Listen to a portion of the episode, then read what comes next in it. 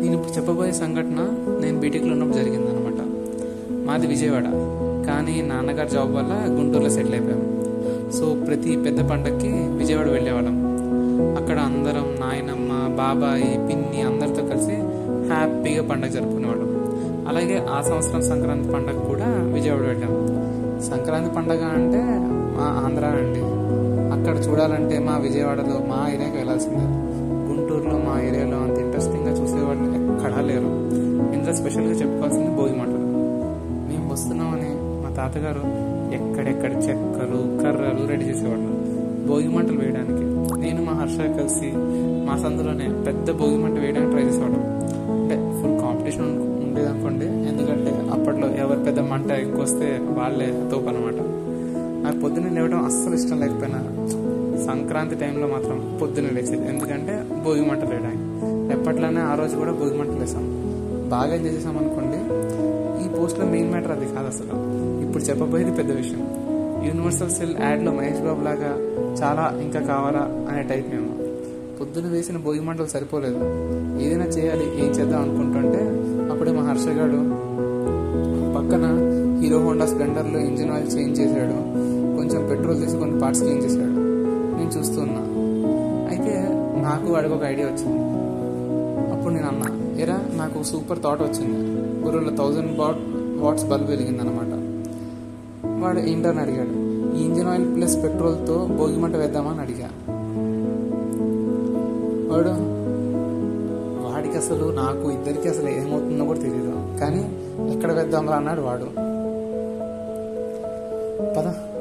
దా డాబాపైకి వెళ్దాం అని అన్నా నేను. త్రీ ఓ క్లాక్ అయింది. అంటే అందరూ తినేసి పడుకున్నారు. అప్పుడు మేము ఎవరు తెలియకుండా పైకి అలా మెల్లిగా జారుకున్నాం. సో ముందు ఇందులో పోసి వెలిగిద్దాం అన్నాడు వాడు. తర్వాత మిగతా దాన్ని సంగతి చూడొచ్చు అన్నాడు.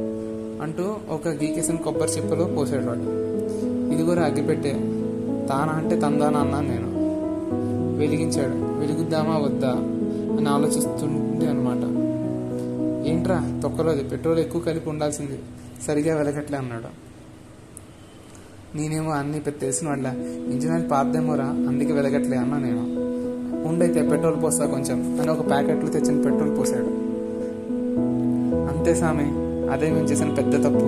ఏ ముహూర్తాన మా ఇంటికి రంగులు వేయించారా కానీ మా ట్యాంక్ ఇలా మూడుతుందని అనుకోలేదు ఎప్పుడు మేము.